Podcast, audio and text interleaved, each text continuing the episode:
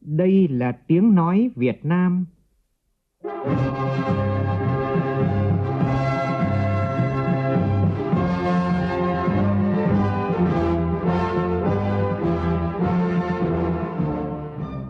là tiếng nói Việt Nam, phát thanh từ Hà Nội, thủ đô nước Cộng hòa xã hội chủ nghĩa Việt Nam.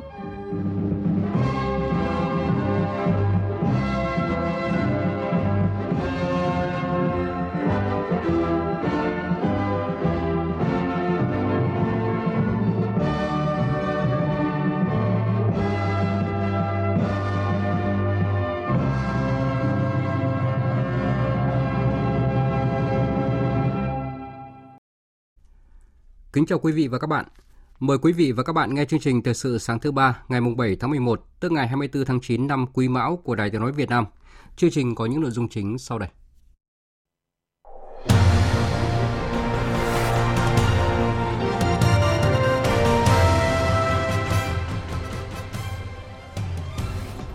Quốc hội tiếp tục chất vấn các thành viên chính phủ đối với lĩnh vực công thương, nông nghiệp và phát triển nông thôn, giao thông vận tải, xây dựng và tài nguyên môi trường. Bộ Quốc phòng chính thức khai trương cơ sở dữ liệu văn bản pháp luật về quân sự quốc phòng, góp phần hiện thực hóa mục tiêu chuyển đổi số trong Bộ Quốc phòng. Mô hình cà phê gặp gỡ doanh nghiệp tại Bạc Liêu hướng đến mục tiêu chuyển từ chính quyền quản lý sang chính quyền phục vụ. Lãnh đạo nhiều bệnh viện lớn khẳng định không né tránh vấn đề hoa hồng trong đấu đầu thuốc và vật tư y tế. Trong phần tin quốc tế, Mỹ điều tàu ngầm trang bị tên lửa hành trình Tomahawk tới Trung Đông khiến tình hình khu vực càng thêm căng thẳng. Tổ chức Lương thực và Nông nghiệp Liên Hợp Quốc cảnh báo kinh tế toàn cầu tổn thất hàng nghìn tỷ đô la từ chi phí ẩn. Chương trình có bình luận nhan đề tiếp tục nhân lên giá trị nhân văn tiến bộ của cách mạng tháng 10.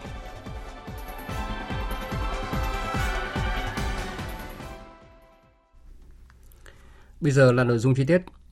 Sáng nay, Quốc hội tiếp tục chất vấn các thành viên chính phủ với lĩnh vực công thương, nông nghiệp và phát triển nông thôn, giao thông vận tải, xây dựng, tài nguyên và môi trường – Đài Tiếng Nói Việt Nam sẽ tường thuật trực tiếp phiên chất vấn trên kênh Thời sự VV1 từ 7 giờ 55 phút sáng nay. Mời quý vị và các bạn quan tâm chú đón nghe. Trước đó thì à, trong buổi chất vấn ngày hôm qua đối với nhóm lĩnh vực kinh tế tổng hợp, các đại biểu đã chỉ rõ những bất cập về đầu tư, triển khai vốn đầu tư công và quản lý tài sản công, đồng thời đánh giá cao phần giải trình của các bộ trưởng, các đại biểu cũng kỳ vọng sau chất vấn, Quốc hội sẽ nghiên cứu, tiếp thu và có những giải pháp thao gỡ về mặt cơ chế chính sách để đưa đất nước phát triển nhanh và bền vững. Ghi nhận của phóng viên Đỗ Minh.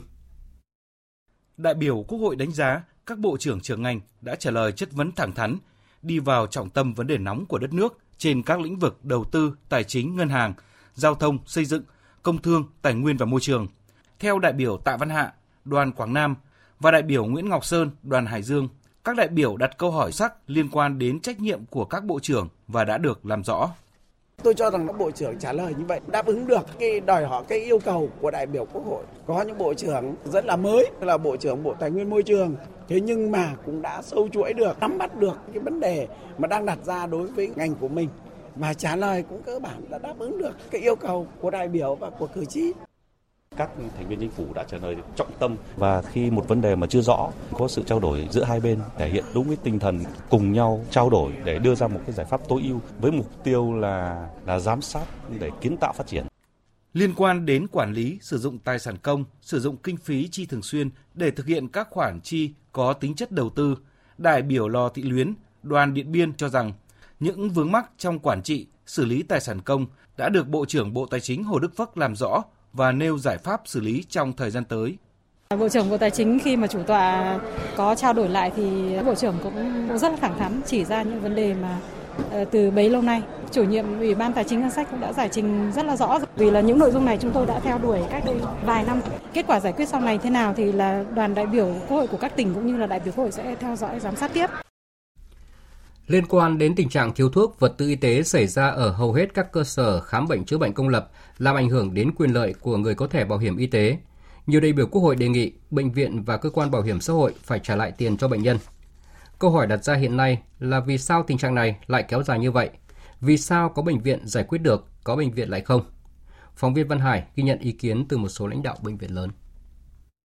Sau khi có nghị quyết 30 và nghị định 07 của chính phủ giúp tháo gỡ khó khăn, Bệnh viện Bạch Mai đã thực hiện đấu thầu tổng trị giá hơn 1.700 tỷ đồng đầu tư trang thiết bị y tế và hơn 2.000 tỷ đồng mua sắm các loại thuốc. Theo ông Đào Xuân Cơ, Giám đốc Bệnh viện Bạch Mai, kinh nghiệm để đấu thầu hiệu quả là đẩy mạnh công tác phòng chống tham nhũng. Ông Cơ cũng là giám đốc bệnh viện đầu tiên không né tránh khi nói về vấn đề hoa hồng trong đấu thầu y tế. À, chúng tôi đã kiện toàn cái ban phòng chống tham nhũng và giáo dục công tác phòng chống tham nhũng thì chúng ta à, tự tin mua sắm chúng ta không vướng vào cái vấn đề là phần trăm đối với các nhà thầu, hoa hồng đối với các nhà thầu. Và nếu như chúng tôi phát hiện ra thì chúng tôi sẽ dừng hợp đồng. Và thứ hai là chúng tôi sẽ báo các cơ quan chức năng hỗ trợ chúng tôi về vấn đề tư pháp. Cũng khắc phục được cơ bản tình trạng thiếu thuốc, vật tư, thiết bị y tế. Bệnh viện Đa khoa tỉnh Yên Bái được Bộ Y tế đánh giá là đơn vị có những giải pháp linh hoạt, đặt quyền lợi của người bệnh lên trên hết. Ông Diêm Sơn, Phó Giám đốc Bệnh viện Đa khoa tỉnh Yên Bái cho biết, bệnh viện thì cũng phải chủ động thực hiện cái nhiệm vụ đấu thầu. Khi mà chúng tôi quản lý bằng các phần mềm của bệnh viện, chúng tôi có cái vấn đề để xem xét cái dự trù trong cái kho thuốc, kho vật tư của mình còn bao nhiêu phần trăm. Ví dụ như có một số cái vật tư, thuốc men mà ờ, hiếm mà khó đấu thầu còn 50% mà chúng tôi bắt đầu phải dự trù làm những thủ tục đấu thầu rồi, hoặc có những thuốc cái vật tư nó phổ thông hơn thì khoảng 30% đã phải thực hiện rồi. Và một cái nữa, không phải lúc nào chúng ta cũng đấu thầu hoàn thiện được 100% cái chúng ta có nhu cầu. Cũng có lúc là bệnh viện thiếu cục bộ. Do vậy thì cái việc mà chúng ta phải có sự phối hợp với là bệnh viện trung ương hoặc các bệnh viện ờ, địa phương hoặc các bệnh viện của tỉnh bạn giải quyết linh hoạt với nhau để làm sao cho người bệnh được đảm bảo. Tuy nhiên, giám đốc bệnh viện Bạch Mai và nhiều cơ sở y tế khác cũng thừa nhận vẫn thiếu một số loại thuốc, vật tư tiêu hao. Mặc dù những mặt hàng này đã trúng thầu nhưng doanh nghiệp không cung cấp được vì gặp những trở ngại về nguồn cung ứng từ nước ngoài. Chương trình thời sự sáng nay tiếp tục với một số tin quan trọng khác. Nhận lời mời của Đảng Xã hội Chủ nghĩa Thống nhất Venezuela, đoàn đại biểu cấp cao Đảng Cộng sản Việt Nam do đồng chí Phan Đình Trạc, Ủy viên Bộ Chính trị, Bí thư Trung Đảng, Trưởng ban Nội chính Trung ương, Phó trưởng ban Thường trực Ban Chỉ đạo Trung ương về phòng chống tham nhũng và tiêu cực, Phó trưởng ban Thường trực Ban Chỉ đạo Cải cách Tư pháp Trung ương dẫn đầu đã thăm và làm việc tại nước Cộng hòa Venezuela từ ngày 3 tháng 11 đến hôm nay. Trong thời gian ở Venezuela, đoàn đã hội kiến Tổng thống Nicolas Maduro, Chủ tịch Đảng Xã hội Chủ nghĩa Thống nhất Venezuela – hội đàm với đoàn đại biểu cấp cao Đảng Xã hội Chủ nghĩa Thống nhất Venezuela và làm việc với lãnh đạo một số bộ ngành và địa phương của Venezuela để thúc đẩy hợp tác trong một số lĩnh vực.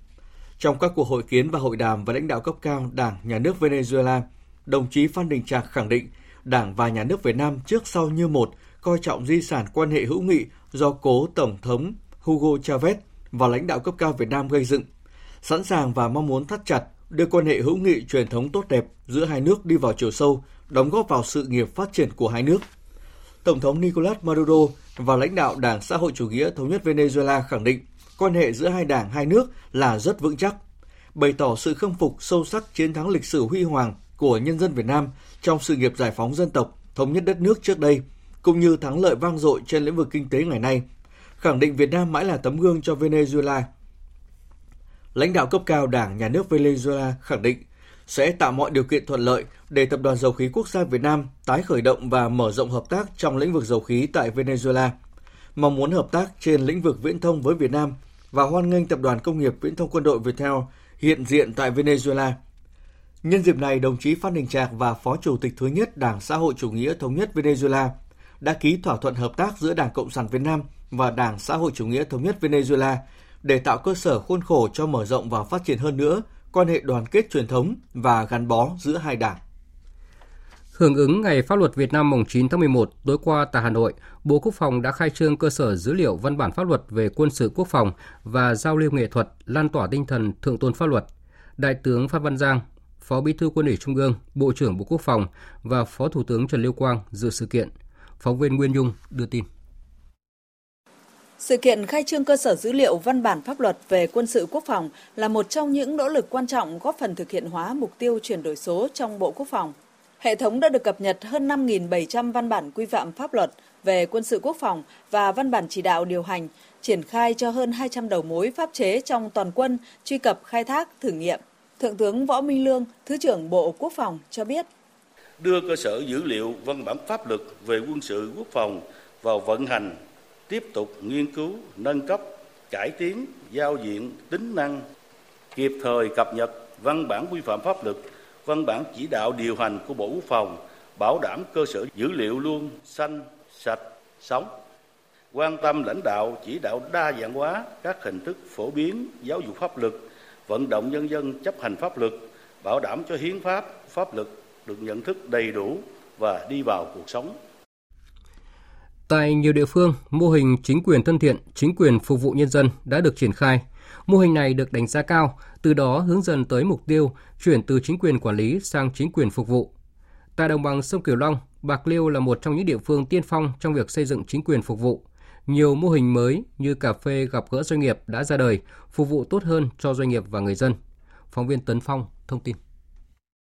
Các doanh nghiệp cho rằng việc tổ chức cà phê gặp gỡ doanh nghiệp là cách làm sáng tạo của lãnh đạo địa phương trong không khí cởi mở. Đại diện các doanh nghiệp đã trao đổi với lãnh đạo tỉnh Bạc Liêu những khó khăn vướng mắt hiện nay cũng như đề xuất hiến kế một số giải pháp để thúc đẩy sản xuất kinh doanh trong tình hình mới. Phó Bí thư tỉnh ủy, Chủ tịch Ủy ban nhân dân tỉnh Bạc Liêu Phạm Văn Thiều cho biết, mô hình cà phê gặp gỡ doanh nghiệp sẽ được tổ chức định kỳ vào ngày đầu hàng tháng. Tại đây, các doanh nhân thoải mái phản ánh kiến nghị những vướng mắt đang gặp trong sản xuất kinh doanh. Bên cạnh đó, người đứng đầu các doanh nghiệp có thể đề xuất hiến kế những cái hay, mô hình hiệu quả, qua đó giúp Bạc Liêu nắm bắt kịp thời giải quyết, tháo gỡ để kinh tế địa phương phát triển. Doanh nghiệp lúc khó khăn cái gì chúng ta phản ánh một cách kịp thời. Thì thường trực tỉnh ủy và ban thường vụ tỉnh ủy của các tỉnh sẽ cầu thị lắng nghe các ý kiến kiến nghị của doanh nghiệp và đề nghị cái sở ngành đó khi có câu hỏi đặt ra của doanh nghiệp thì chúng ta phải trả lời một cách dứt khoát. Được cái gì không được cái gì chiếu vào các quy định của pháp luật chiếu vào các văn bản của quy định cấp trên và hoạt động thực tiễn nó diễn ra đó cái này nó không có trong quy định thì chúng ta phải xin ý kiến của cấp thẩm quyền để mà người ta kiến nghị đưa vào những quy định nó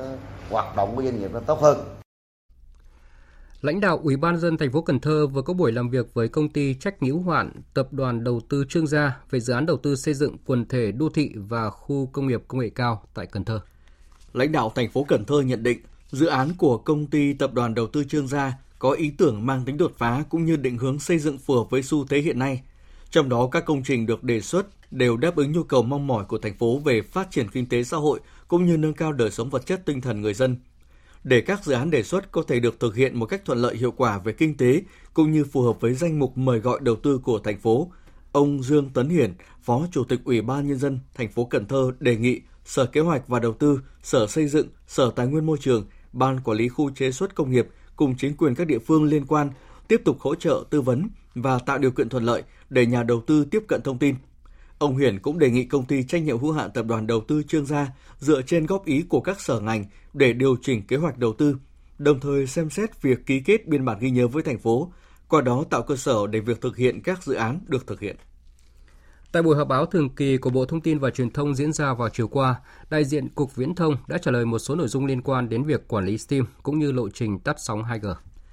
Thông tin về việc dù Bộ Thông tin và Truyền thông đã có nhiều biện pháp ngăn chặn xử phạt, nhưng người dân vẫn có thể mua được SIM giác tại các đại lý. Ông Nguyễn Phong Nhã, Phó Cục trưởng Cục Viễn thông khẳng định đơn vị đang phối hợp cùng các nhà mạng để kiểm tra việc bán SIM này tại các đại lý. Đối với việc xử lý các cuộc gọi rác, cần liên tục có các giải pháp mới áp dụng công nghệ, xây dựng các văn bản quy phạm pháp luật. Trong quá trình xây dựng luật viễn thông sửa đổi, Bộ đã đề xuất các chính sách quy định chặt chẽ hơn, đảm bảo việc giảm thiểu tình trạng các cuộc gọi không mong muốn. Về lộ trình tắt sóng 2G, ông Nhã cho biết Bộ sẽ xây dựng kế hoạch chi tiết để đảm bảo việc tắt sóng 2G không ảnh hưởng đến quyền lợi của người sử dụng mà vẫn phát triển được các công nghệ mới.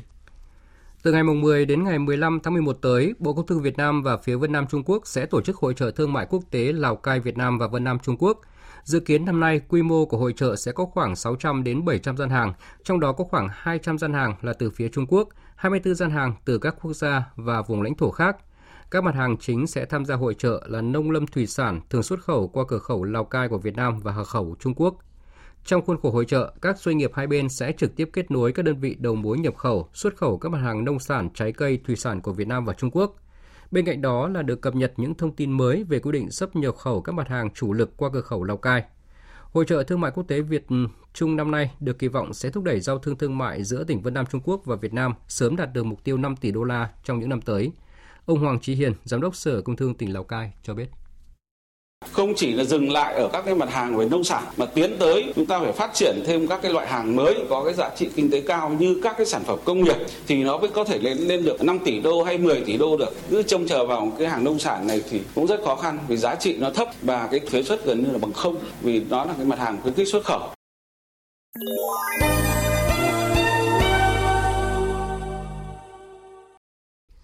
Chuyển sang phần tin thế giới, cuộc xung đột giữa Israel và phong trào Hồi giáo Hamas vẫn chưa có dấu hiệu hạ nhiệt, thậm chí còn có nguy cơ lan rộng khi mà Mỹ đã điều tàu ngầm trang bị tên lửa dẫn đường đến Trung Đông sau khi Iran cảnh báo Mỹ sẽ bị tấn công mạnh mẽ nếu không thúc đẩy lệnh ngừng bắn ở Gaza. Trong thông báo hôm qua, Lầu Năm Góc đăng tải hình ảnh tàu ngầm lớp Ohio có khả năng phóng tên lửa hành trình Tomahawk ở kinh đảo Suez, ngay phía đông bắc thủ đô Cairo của Ai Cập. Chiếc tàu ngầm có thể mang theo 154 tên lửa Tomahawk, Mỗi tên lửa có đầu đạn chứa gần nửa tấn chất nổ hiện đang cơ động tại khu vực trong bối cảnh tình hình căng thẳng gia tăng. Trong khi đó, Ngoại trưởng Mỹ Antony Blinken đang tăng cường các hoạt động ngoại giao bằng chuyến công du Trung Đông. Hôm qua, ông Blinken đã đến Thổ Nhĩ Kỳ và có cuộc hội đàm với Ngoại trưởng Hakan Fidan về việc mở rộng các nỗ lực nhân đạo ở Gaza, ngăn chặn xung đột trong khu vực lan rộng và tìm kiếm hòa bình lâu dài giữa Israel và Palestine. Phát biểu sau cuộc hội đàm, Ngoại trưởng Mỹ Blinken cho biết.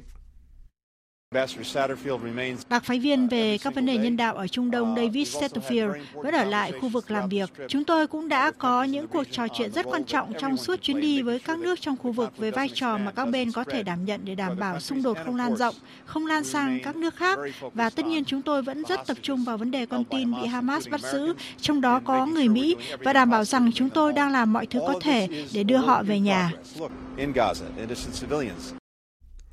Lo ngại cuộc xung đột giữa Israel và phong trào Hồi giáo Hamas tại giải Gaza có thể lan rộng, hôm qua Đại sứ quán Việt Nam tại Israel đã tổ chức đoàn công tác khảo sát tình hình thực địa nhằm phục vụ công tác sơ tán công dân Việt Nam. Trong khuôn khổ chuyến thăm Trung Quốc, tối qua Thủ tướng Australia Anthony Albanese đã có cuộc gặp Chủ tịch Trung Quốc Tập Cận Bình. Phóng viên Việt Nga thường trú tại Australia thông tin. Thủ tướng Australia Anthony Albanese cho biết hai nhà lãnh đạo đã thảo luận về nhiều vấn đề từ việc cấu trúc Trung Quốc đang được nuôi giữ tại vườn thú Australia cho đến những tiến triển trong quan hệ thương mại thời gian gần đây, rồi các vấn đề kinh tế toàn cầu hay các vấn đề quốc tế và khu vực, trong đó có cuộc xung đột giữa Nga và Ukraine và tình hình Trung Đông. Hai nhà lãnh đạo đã đạt được sự nhất trí trong một số vấn đề, như việc nối lại đối thoại lãnh đạo thường niên và việc cùng hợp tác để ứng phó với những thách thức về biến đổi khí hậu. Uh,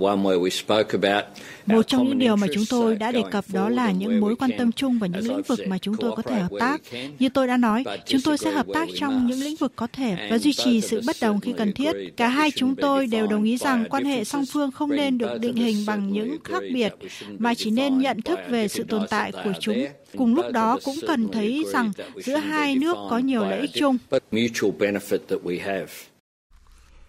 Chế độ ăn không lành mạnh, khí thải và tình trạng suy dinh dưỡng khiến nền kinh tế toàn cầu tổn thất thêm ít nhất là 10.000 tỷ đô la. Đây là thông tin đáng chú ý vừa được Tổ chức Lương thực và Nông nghiệp Liên Hợp Quốc gọi tắt là FAO công bố.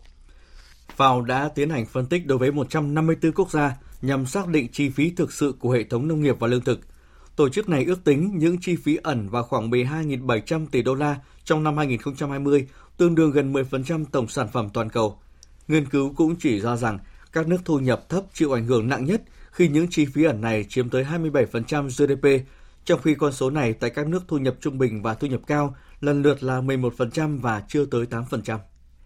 Ngân hàng Đầu tư châu Âu vừa ký thỏa thuận cho vay lớn nhất từ trước đến nay bằng hợp đồng trị giá khoảng 1 tỷ euro nhằm hỗ trợ nâng cấp mạng lưới đường sắt của Cộng hòa Séc. Phóng viên Hải Đăng thường trú tại Cộng hòa Séc đưa tin.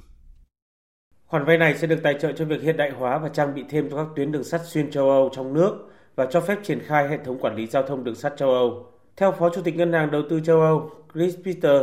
đây là khoản vay lớn nhất được ký kết tại Cộng hòa Séc và nguồn vốn vay này sẽ mang lại lợi ích to lớn cho việc sử dụng vận tải đường sắt ở quốc gia này. Khoản đầu tư này cũng dự kiến sẽ cải thiện các hoạt động kết nối đường sắt, tăng tốc độ và công suất tối đa, đồng thời thúc đẩy chuyển đổi phương thức đi lại của người dân, giảm khí thải và góp phần nâng cao hoạt động vận tải bền vững, phù hợp với các mục tiêu của Liên minh châu Âu. Vừa rồi là phần tin thời sự quốc tế, tiếp ngay sau đây là một số tin thể thao.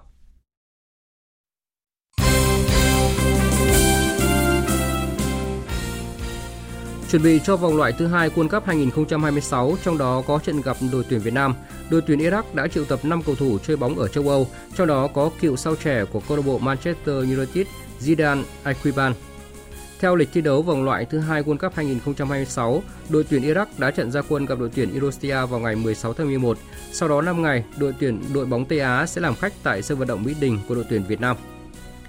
Giải vô địch bóng đá nữ quốc gia Cúp Thái Sơn Bắc 2023 sẽ diễn ra từ ngày 14 tháng 11 đến ngày 28 tháng 12 tại Hà Nội với sự tham dự của các đội Hà Nội 1, Hà Nội 2, Thành phố Hồ Chí Minh 1, Thành phố Hồ Chí Minh 2, Hà Nam, Than khoáng sản Việt Nam, Thái Nguyên và Sơn La. Như vậy là sau hai mùa vắng bóng, câu lạc bộ bóng đá nữ Sơn La chính thức trở lại giải đấu năm nay với sự hỗ trợ của nhà tài trợ chính của giải là công ty Thái Sơn Bắc. Giải bóng bàn các câu lạc bộ Hà Nội mở rộng tranh cúp báo Hà Nội mới lần thứ 10 diễn ra từ ngày 9 đến ngày 12 tháng 11 tại nhà thi đấu Trịnh Hoài Đức Hà Nội. Năm nay giải có hơn 300 vận động viên tham gia tranh tài ở 12 nội dung nâng cao và phong trào, trong đó nội dung nâng cao có sự góp mặt của hàng loạt tuyển thủ đội tuyển quốc gia như Nguyễn Anh Tú, Nguyễn Đức Tuân, Đinh Anh Hoàng. Ông Nguyễn Minh Đức, tổng biên tập báo Hà Nội mới, trưởng ban tổ chức giải cho biết. Thực sự là năm nay cũng có sự bất ngờ, giải bóng bàn Hà Nội mở rộng lần này được rất đông là các vận động viên chuyên nghiệp cũng như là nghiệp dư tham gia. Phải tổ chức đến 600 cuộc thi đấu.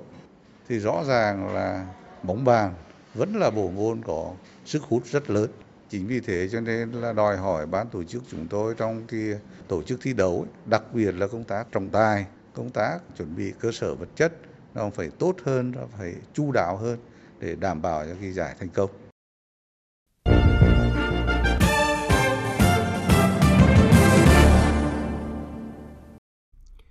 Quý vị và các bạn đang nghe chương trình Thời sự sáng của Đài Tiếng Nói Việt Nam. Thưa quý vị và các bạn, có những cột mốc trong lịch sử loài người mà trải qua thời gian càng thấy rõ tầm cao giá trị.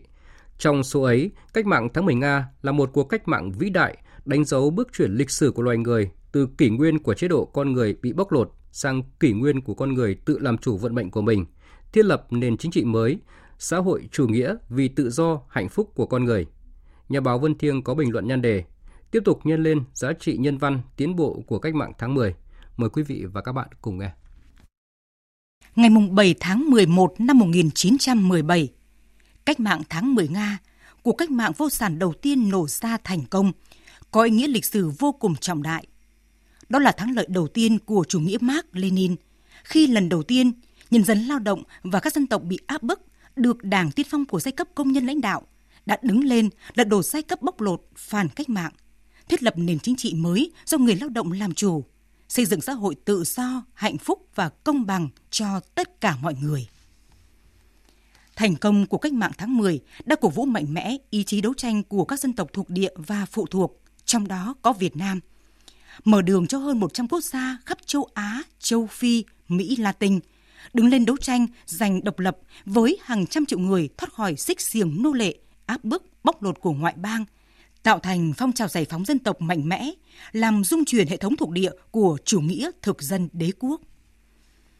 Sự hình thành và phát triển mạnh mẽ của hệ thống xã hội chủ nghĩa trên thế giới mở ra giai đoạn hình thành và phát triển của chủ nghĩa xã hội như một xu thế tất yếu của lịch sử buộc chủ nghĩa tư bản phải thực hiện hàng loạt những điều chỉnh về kinh tế xã hội, đáp ứng ngày càng nhiều hơn những yêu cầu của người lao động về việc làm, tiền lương, giáo dục, y tế và các chính sách an sinh xã hội. Đúng như Chủ tịch Hồ Chí Minh từng nói, giống như mặt trời trói lọi, cách mạng tháng 10 chiếu sáng khắp Nam Châu, thức tỉnh hàng triệu người bị áp bức bóc lột trên trái đất. Trong lịch sử loài người, chưa từng có cuộc cách mạng nào có ý nghĩa to lớn và sâu xa như thế. Hơn một thế kỷ qua, thế giới có nhiều đổi thay, lịch sử chứng kiến nhiều thăng trầm phức tạp. Phong trào cộng sản và công nhân quốc tế gặp khó khăn. Các thế lực thù địch luôn tìm mọi cách phủ nhận hoặc hạ thấp ý nghĩa tầm vóc ảnh hưởng của cách mạng tháng 10 Nga đối với tiến trình phát triển của nhân loại. Song lý tưởng cao đẹp của cuộc cách mạng tháng 10 vẫn đang hiện diện ở nhiều quốc gia, nhiều dân tộc trên thế giới. Sự ủng hộ của cộng đồng quốc tế đối với các giá trị dân chủ, tự do, bình đẳng, tiến bộ, sự phục hồi kỳ diệu của một số nước xã hội chủ nghĩa sau khủng hoảng, chứng tỏ vai trò mở đường của cách mạng tháng 10 là vô cùng to lớn và có giá trị trường tồn. Trên con đường đổi mới đất nước, Đảng ta đã rút ra nhiều bài học kinh nghiệm để ra chiến được đúng đắn, khắc phục khuyết điểm để đổi mới, thực hiện tốt hơn, hiệu quả hơn bằng hệ thống quan điểm đúng cùng bước đi phù hợp. Những giá trị nhân văn tiến bộ của cách mạng tháng 10 Nga tiếp tục được toàn Đảng, toàn dân ta hiện thực hóa bằng nhiều thành tựu to lớn, có ý nghĩa lịch sử vô cùng quan trọng trong tiến trình thực hiện mục tiêu xây dựng Việt Nam giàu mạnh và hùng cường. Quý vị và các bạn vừa nghe bình luận nhan đề tiếp tục nhân lên giá trị nhân văn, tiến bộ của cách mạng tháng 10. Dự báo thời tiết Phía Tây Bắc Bộ, sáng có mưa rào và rông rải rác, cục bộ có mưa vừa mưa to, sau có mưa vài nơi, sáng và đêm trời lạnh, có nơi trời rét, nhiệt độ từ 19 đến 28 độ. Phía Đông Bắc Bộ, sáng có mưa rào và rông rải rác, cục bộ có mưa vừa mưa to, sau có mưa vài nơi, sáng và đêm trời lạnh, vùng núi có nơi trời rét, nhiệt độ từ 20 đến 27 độ. Khu vực từ Thanh Hóa đến Thừa Thiên Huế, phía Bắc sáng có mưa rào và rông rải rác, cục bộ có mưa vừa mưa to, sau có mưa vài nơi, phía Nam có mưa mưa rào và rải rác có rông, cục bộ có mưa vừa mưa to, phía Bắc đêm trời lạnh, nhiệt độ từ 21 đến 30 độ.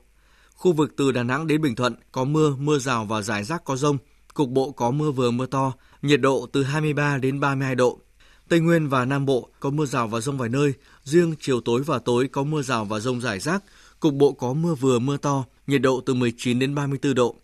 Khu vực Hà Nội, nhiều mây, sáng có lúc có mưa mưa rào, sau không mưa, nhiệt độ từ 21 đến 27 độ. Dự báo thời tiết biển, Bắc Vịnh Bắc Bộ có mưa rào và rông vài nơi, gió Đông Bắc cấp 4, cấp 5.